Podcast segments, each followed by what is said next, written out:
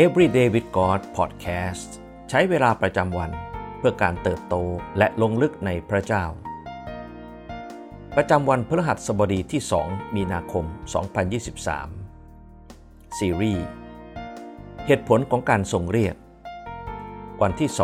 2 รับเอามุมมองของพระเจ้า หนึ่งในปัญหาที่ยากที่สุดที่คริสตศาสนา กำลังเผชิญหน้าอยู่ในทุกวันนี้ คือการที่คริสเตียนเองกลับปฏิเสธที่จะเชื่อว่า พระเจ้าทรงห่วงใยชีวิตของเราแต่ละคน ปฏิเสธที่จะเชื่อว่า พระเจ้าทรงห่วงใยชีวิตในแต่ละวันของเรา และทรงมีแผนการสำหรับเราอีกมากมาย นอกเหนือจากการทรงเรียกในเชิงของพันธกิจทางศาสนา บ่อยครั้ง ที่เรามักรู้สึกพอใจกับแนวคิดที่ว่า ไม่จำเป็นต้องเป็นเรา พระเจ้าอาจทรงเรียกคนอื่นก็ได้ แต่ลึกๆภายในแล้ว เราอาจมีความไม่มั่นคงในใจ และคิดว่าทำไมพระเจ้าจึงไม่ใช้เราบ้าง เมื่อพูดถึงการทรงเรียก และอนาคตของชีวิต เราหลายคนมักกลัวว่าพระเจ้า ได้ทรงหลงลืมเราไปเสียแล้ว เมื่อพูดถึงการทรงเรียกในชีวิตประจำวัน เราอาจนึกถึงอาชีพที่มีผลต่อคนจำนวนมาก เช่น แพทย์ พยาบาล ครู เจ้าหน้าที่มูลนิธิ หรือแม้กระทั่งนักการเมือง ว่าคืออาชีพที่เป็นส่วนหนึ่งในการทรงเรียกของคริสเตียน แต่สำหรับคนอีกมากมาย ที่ไม่ได้รักษาโรคร้าย ช่วยเหลือสังคม หรือประกาศพระนามพระเจ้าบนเวทีละ่ะ พวกเขาจะค้นพบการทรงเรียกอันเจาะจงในชีวิตประจำวันของตนได้อย่างไรคำตอบส่วนหนึ่งของคำถามนี้ค้นพบได้ด้วยการพยายามมองหน้าที่การงานของเรา ผ่านสายตาของพระเจ้า มากกว่าที่จะมองผ่านสายตาอย่างโลก โลกนี้กำลังมอง และตัดสินทุกสิ่งด้วยมาตรฐานว่า สิ่งดังกล่าวมีประโยชน์มากน้อยเพียงใด ยิ่งเราทำสิ่งที่โลกมองว่าดี ยิ่งเรามีผลต่อผู้คนในแง่บวกมากเท่าไหร่ โลกก็จะตัดสินว่า ความพยายามของเรานั้นมีคุณค่า หากแต่ว่านี่ไม่ใช่มุมมองของพระเจ้า แต่ในท้ายที่สุดแล้ว แม้แต่การงานที่ยิ่งใหญ่ที่สุด ในชีวิตของเรา ก็จะถูกโลกลืมเลือน ความพยายามทั้งสิ้นของเรา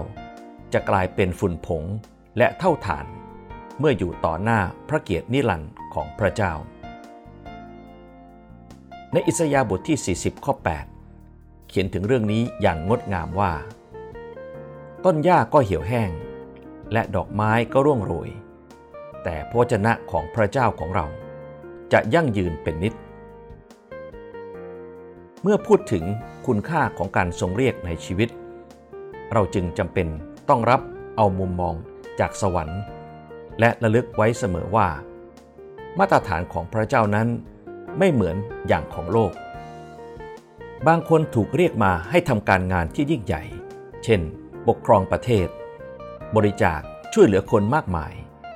หรือแม้แต่ประกาศกับผู้คนนับล้าน และบางคนอาจถูกเรียกมา ให้รับใช้ผ่านกิจกรรมที่ดูเล็กน้อย เช่น การลินกาแฟ การกวาดถนน หรือการอบขนมแจกจ่ายเพื่อนบ้าน แต่พระเจ้าทรงไม่ได้มองการงานเหล่านี้เป็นแค่สิ่งเล็กน้อยที่ไร้ซึ่งผลกระทบใด เพราะสำหรับพระองค์แล้ว ทุกการงานคือการแสดงออกถึงพระวิญญาณของพระองค์ ที่หลั่งไหลรินออกมาอย่างงดงาม การทรงเรียกให้รับใช้พระเจ้า ในที่ทำงานของเรา อาจหมายถึงการกอบกู้บริษัทที่กำลังใกล้จะล้มละลาย หรืออาจหมายถึงการเป็นเพื่อนที่ซื่อสัตย์จริงใจต่อเพื่อนร่วมงาน และช่วยพวกเขาให้ผ่านวันร้ายๆไปได้ แม้โลกอาจตัดสินว่า มีบางคนที่สำคัญกว่าอีกบางคน แต่พระเจ้าทรงมองเราทุกคน อย่างเท่าเทียมกัน มัทธิวบทที่ 5 ข้อ 13ถึง16 ท่านทั้งหลายเป็นเกลือแห่งโลก ถ้าเกลือนั้นหมดรสเค็มไปแล้ว จะทำให้กลับเค็มอีกได้อย่างไร ตั้งแต่นั้นไปก็ไม่เป็นประโยชน์อะไร มีแต่จะถูกทิ้งเสีย ให้คนเหยียบย่ำ ท่านทั้งหลายเป็นความสว่างของโลก นครซึ่งอยู่บนภูเขา จะถูกปิดบังไว้ไม่ได้ เมื่อจุดตะเกียงแล้ว ไม่มีผู้ใดเอาถังครอบไว้ ย่อมตั้งไว้บนเชิงตะเกียง จะได้ส่องสว่างแก่ทุกคนที่อยู่ในบ้านนั้นทำนองเดียวกัน พวกท่านจงส่องสว่างแก่คนทั้งปวง เพื่อว่าเมื่อเขาทั้งหลายได้เห็นความดีที่ท่านทำพวกเขาจะได้สรรเสริญพระบิดาของท่าน ผู้สถิตในสวรรค์